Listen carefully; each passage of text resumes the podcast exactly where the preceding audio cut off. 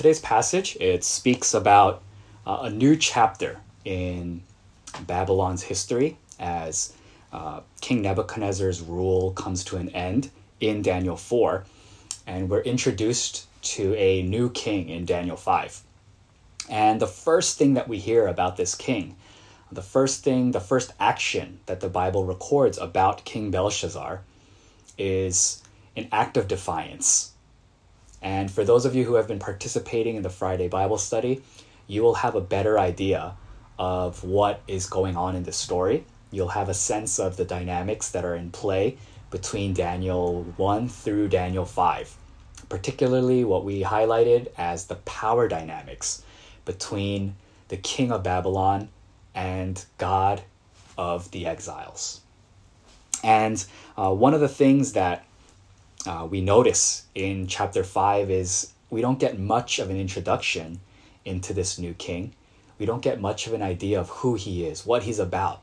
The Bible doesn't give really a description about King Belshazzar. Mainly, we get a little bit of a story about his actions, about what he does. And his actions actually reveal his heart. It tells us the type of person that he is, the type of leader that he was, and the hopes that he had for the way that he was going to rule Babylon.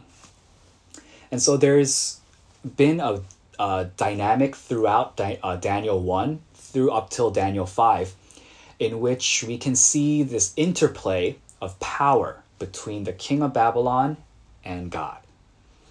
And there are various moments when the king of Babylon will bow down and worship God, and in a sense, almost declare that God is the God above all other gods. That's what the pattern of Nebuchadnezzar's life was like.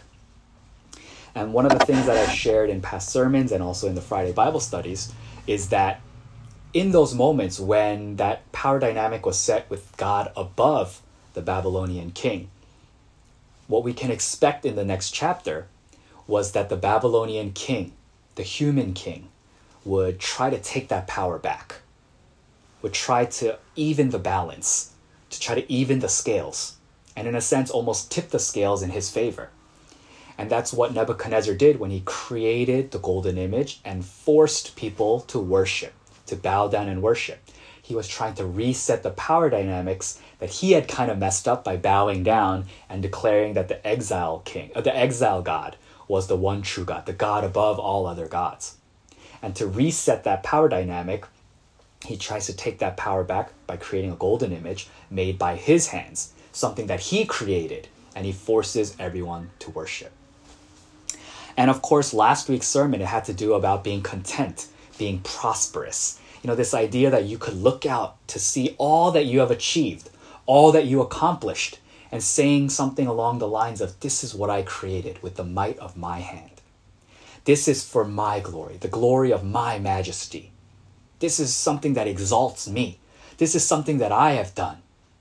And it's in those moments when we are content, when we feel prosperous, that this danger of forgetting to acknowledge God, forgetting to humble ourselves before God happens.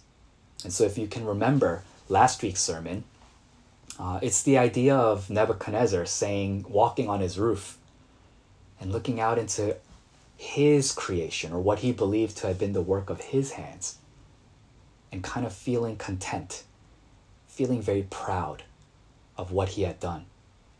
Even though the Bible continuously reiterated that God was the one that raised up Babylon, that God's hand was with Nebuchadnezzar to do what he was doing. And Nebuchadnezzar, in his failure to recognize that and in his failure to acknowledge that, gets everything stripped away.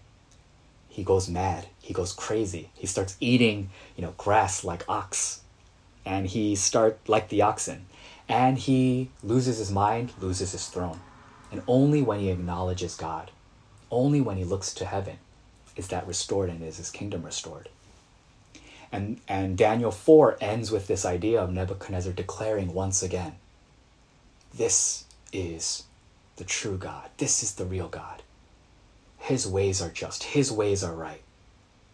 It's, it, the end of Daniel 4 ends with Nebuchadnezzar declaring with his mouth that God is God, that he's not God, that he is not in the position of power. And so he, in a sense, that that power dynamic has been reset. And so we get a clue into Daniel 5 that this is going to be something kind of interesting as King Belshazzar is introduced.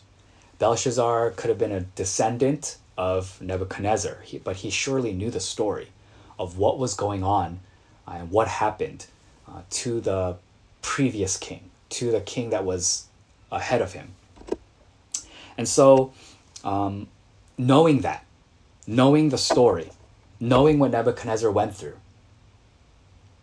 Belshazzar decides, I'm going to do an act of defiance. Who is this God that, that this King Nebuchadnezzar would bow down before him? And he's remembering, this is my role. This is who I am. I'm the king. I have the power. I have the say. I have the authority. And he decides, I'm going to do something offensive to the king of the exiles, to the God of the exiles. I'm going to show that I'm not afraid of him, that I'm above him. I'm going to show that I'm the man in charge. Again, what's going on is his human pride. Saying, I'm going to live how I want to live. I'm going to rule how I want to rule. I'm going to do things that benefit me. I'm going to take the power back. I'm going to show who is the boss. And in that attitude, in that heart, in those actions, there's a very important lesson for us to learn as well.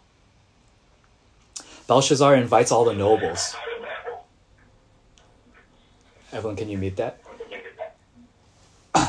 um, Belshazzar invites all the nobles, and they're drinking wine. And what Belshazzar intends to do is to show all the nobles, I'm in charge. That's why he invites them. That's why he holds a great banquet. And that's why he chooses that moment to almost desecrate the holy items and the holy uh, relics of the Israelite temple, of the things that were found and brought from the Jerusalem temple, the religious items. And he says, Let's drink wine from them. I'll drink from it, you drink from it, my wives can drink from it, my concubines will drink from it. And what he's doing is kind of saying, God, you're not real. You're not in charge. I'm in charge. I'm powerful.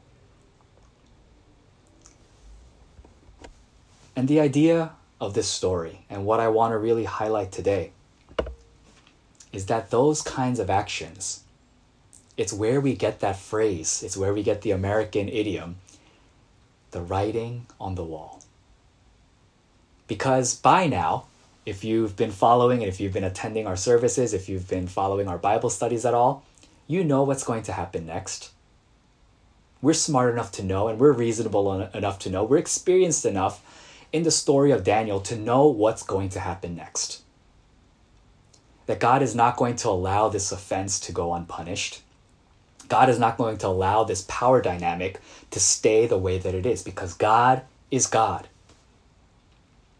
And the idea of the writing on the wall is the signs are there. It is inevitable. You can see what's going to happen next. That's what the writing on the wall means. That's what the American idiom means. They get that idiom from Daniel 5. If you've ever heard that before, if you've ever heard, you know, experienced that kind of idiom, or if you've ever said it yourself, you probably didn't know that actually it originates from Daniel 5 because King Belshazzar does this attack. He does this insult. He does this offense against God. And then a hand comes out and writes certain words on the plaster on the wall. It's near the lampstand in the royal palace, and the king sees it. And he watched as the hand wrote. His face turned pale, and he was frightened. His knees, be- his legs became weak, and his knees were knocking. And the idea is very simple for today's message that the way that we live, the decisions that we make, the actions that we take, at this point in our lives, we have a general idea of what is going to happen next if we continue to live the way that we live. You don't need a prophet to tell you what's going to happen. And so, in a sense, this is a warning to each and every one of us. It's a reminder, it's a wake up call. The writing is on the wall based on how you want to live your life. Belshazzar, knowing the story of King Nebuchadnezzar, had a choice to make. He could either bow down, he could humble himself, he could acknowledge God as God. And after hearing the stories about his ancestor or his predecessor, it would have made a lot of sense for Belshazzar to acknowledge God as God.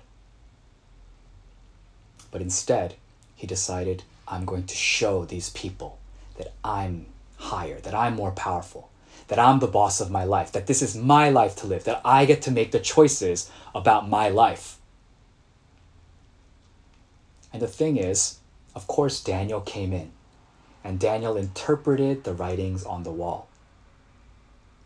And the fears that Belshazzar had were realized. Because what he feared, he didn't know exactly what the words meant. He didn't know exactly what the prophecy or what the, the explanation was. But he had an idea because we see that he was afraid. We see that his knees were knocking. We see that he became pale. He knew it was bad news. He knew that he had done something wrong.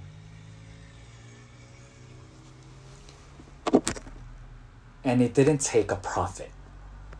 It didn't take some wisdom or the wise words of someone who is so experienced and such a wise man, or so, you know, that's what Daniel was. He was known as the wise man.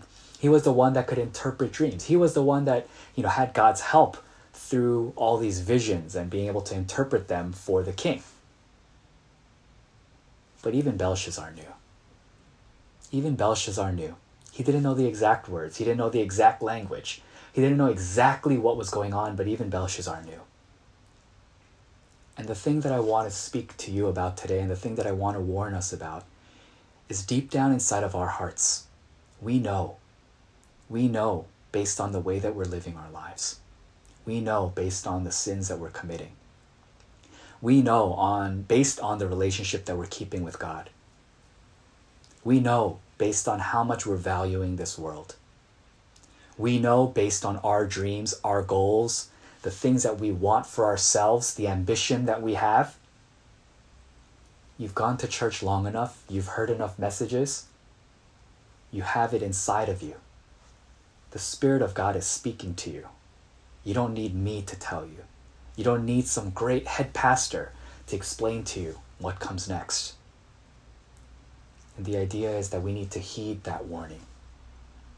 We need to, each, each and every one of us, we need to reflect on the lives that we've been living because the writing is on the wall. If you've been living a certain way, if you've been committing certain sins, if your relationship with God is in a certain place and it's a certain condition, then you know without me having to tell you. You know without the word even having to confirm. You know inside of your hearts what is going to happen next. The thing is, sometimes we act surprised. Sometimes we act like God owes us something. Sometimes we act like, you know, how could you do this to me? When really, it is tied to the type of life that we've been living. Why are we surprised about the condition of our faith? Why are we surprised about the condition of our lives, where we find ourselves when we've been carrying our sin, when we haven't been acknowledging God, when we haven't been giving thanks to God, when we've been thinking that we got here through the luck of this world or the work of our hands?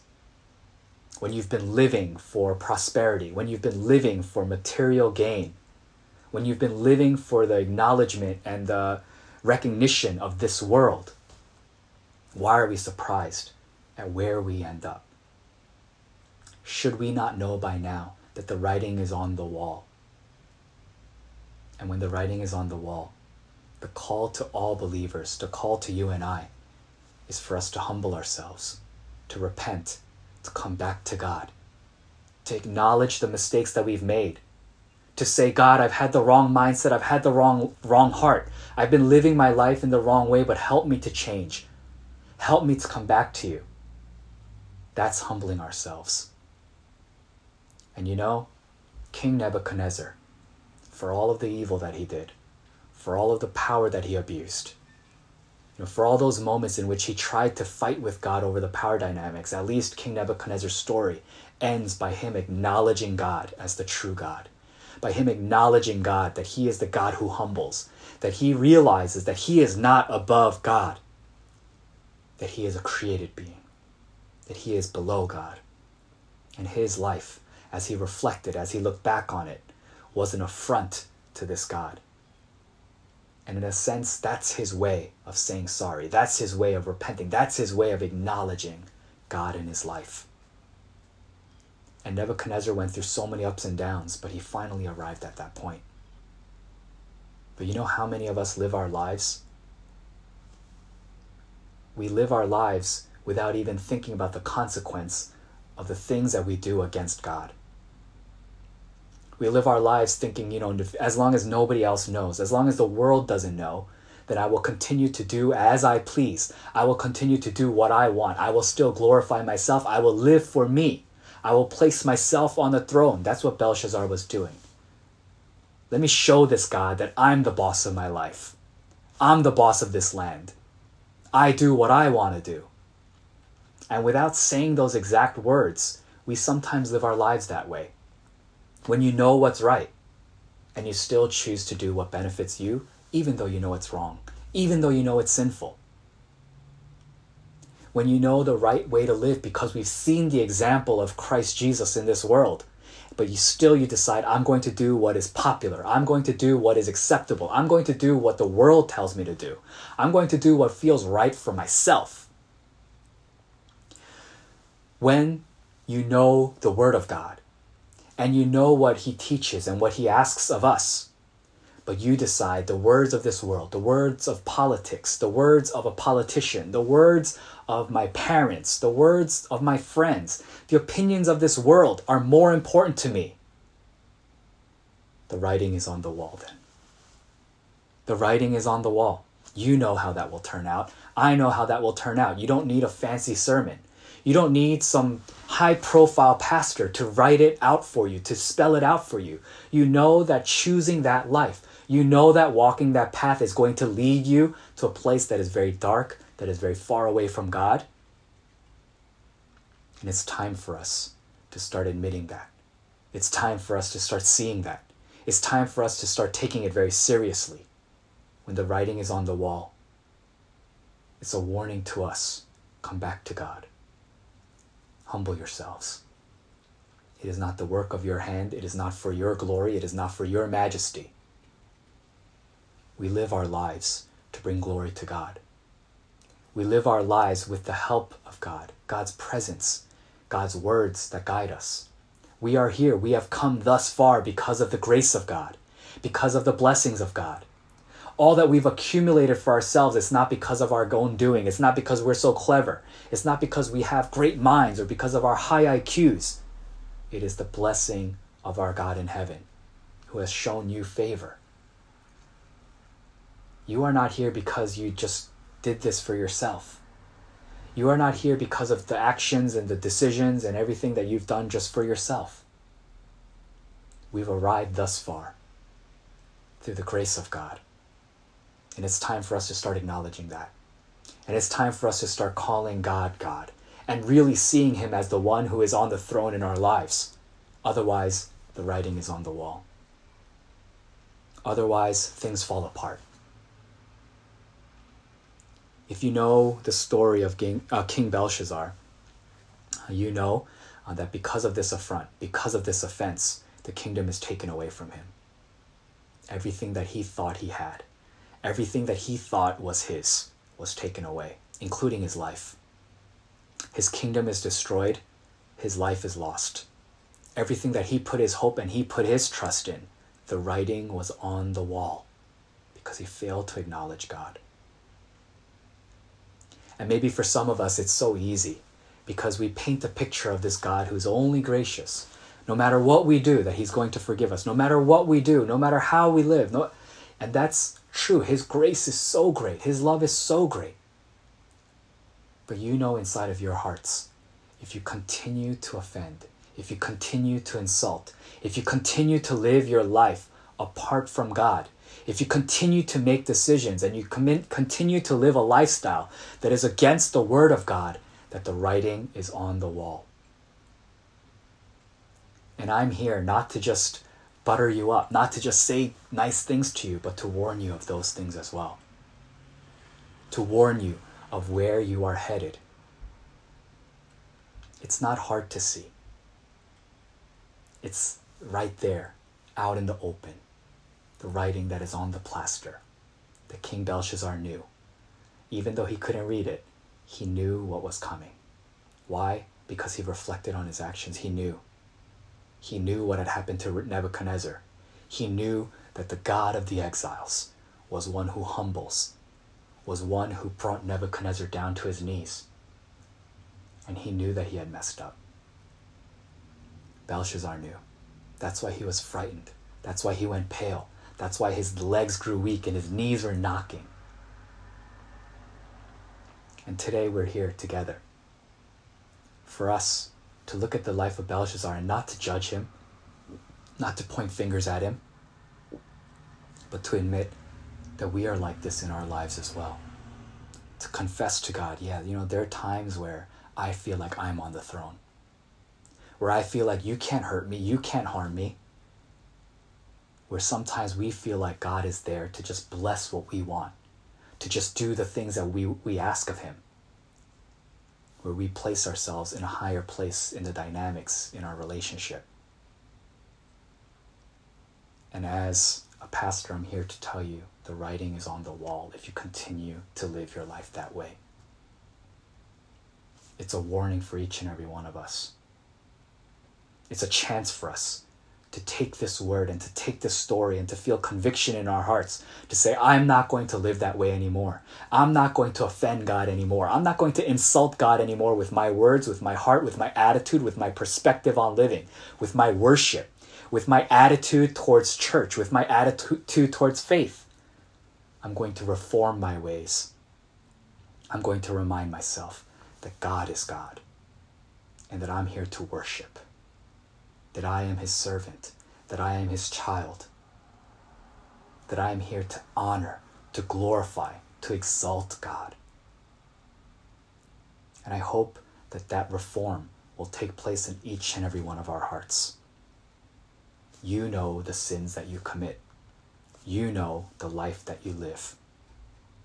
And you know deep down inside the writing is on the wall if you continue to live that way you know what sin God has been after your whole life. You know what sin that God is speaking to you, almost pounding your heart with, but you continue to commit it. You know what you are holding on to, that you're, re- you're refusing to let go of. You're refusing to reform. You're refusing to repent. You're refusing to turn away from certain things. What is that sin? What is that in your life? What are some of the perspectives and some of the lifestyle choices that you're making where you know that you are against God right now? The word that I want to bring you today is lay those things down, to repent, to humble yourself before God, to come back to God. That's what this generation needs. We don't need any more pride. We don't need to build things up with our own hands any longer. We need a generation that's willing to get down on our, on our knees and to repent. We need a generation that's willing to say, We are not in charge of everything. We cannot figure these things out ourselves. We need God's intervention. We need a generation that will say sorry to God. We need a generation that will return to God. Belshazzar's life is the warning. The writing was on the wall for his life he had done something and he lost everything that he had put his hope and his confidence in.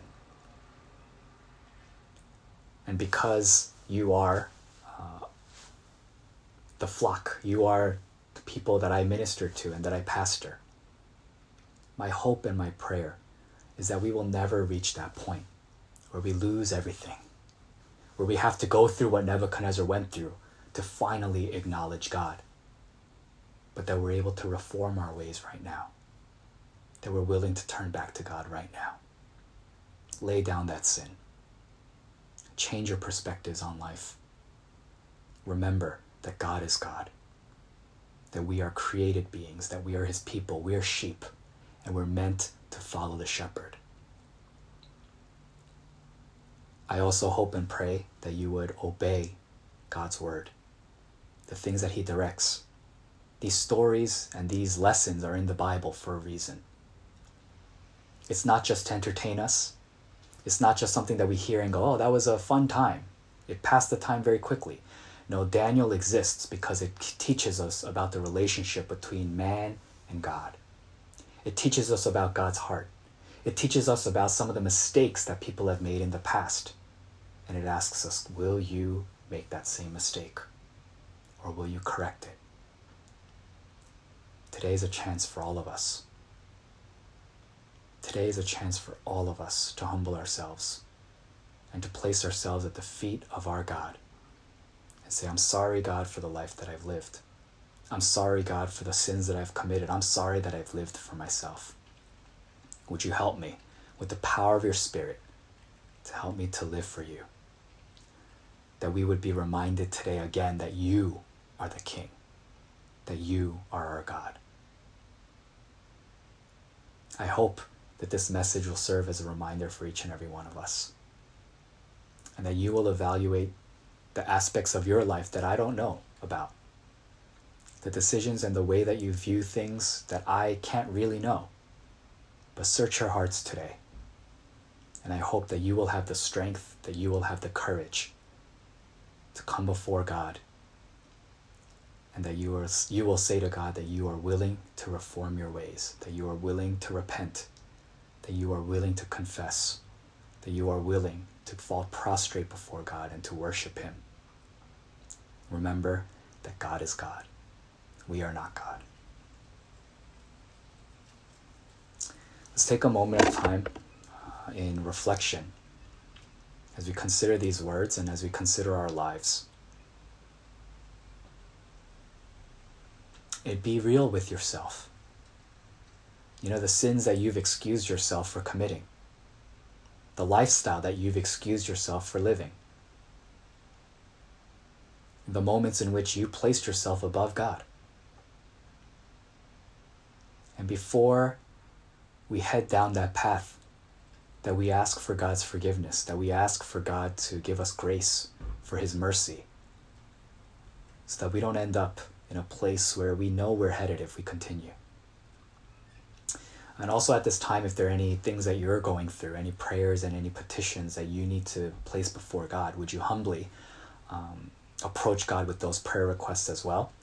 And if you have time and if you have a heart for the world as well, then would you lift up you know some of the things that are going on in current events uh, people who are still suffering from the pandemic people who are suffering from uh, the economy and uh, from losing their jobs from losing loved ones from people who are losing their homes and you know some of the things that are going out on the west coast in terms of the fires and you know still the things that are going on in our society in which we see social injustice when we see violence when we see racism and prejudice uh, still kind of reigning in our society would you take a moment of time to pray for all of those things, uh, to lift up a petition to God, uh, knowing that He hears us, knowing that He is willing to intervene on our behalf? Would you join me in a time of reflection and prayer?